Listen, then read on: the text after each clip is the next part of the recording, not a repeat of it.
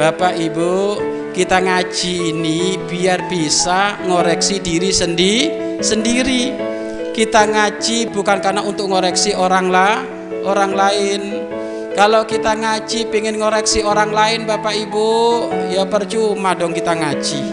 Oh kita ngaji itu biar tahu boroknya kita biar tahu kekurangan kita biar tahu busuknya kita. Kan gitu. Lah kok dengan dia ngaji malah akhirnya nunggu. Tuh tetanggaku yang diomongin Ustadz Sef itu. Tuh temenku itu. Tuh tuh kok kamu tuh tuh tuan terus? Dirimu kapan ayo?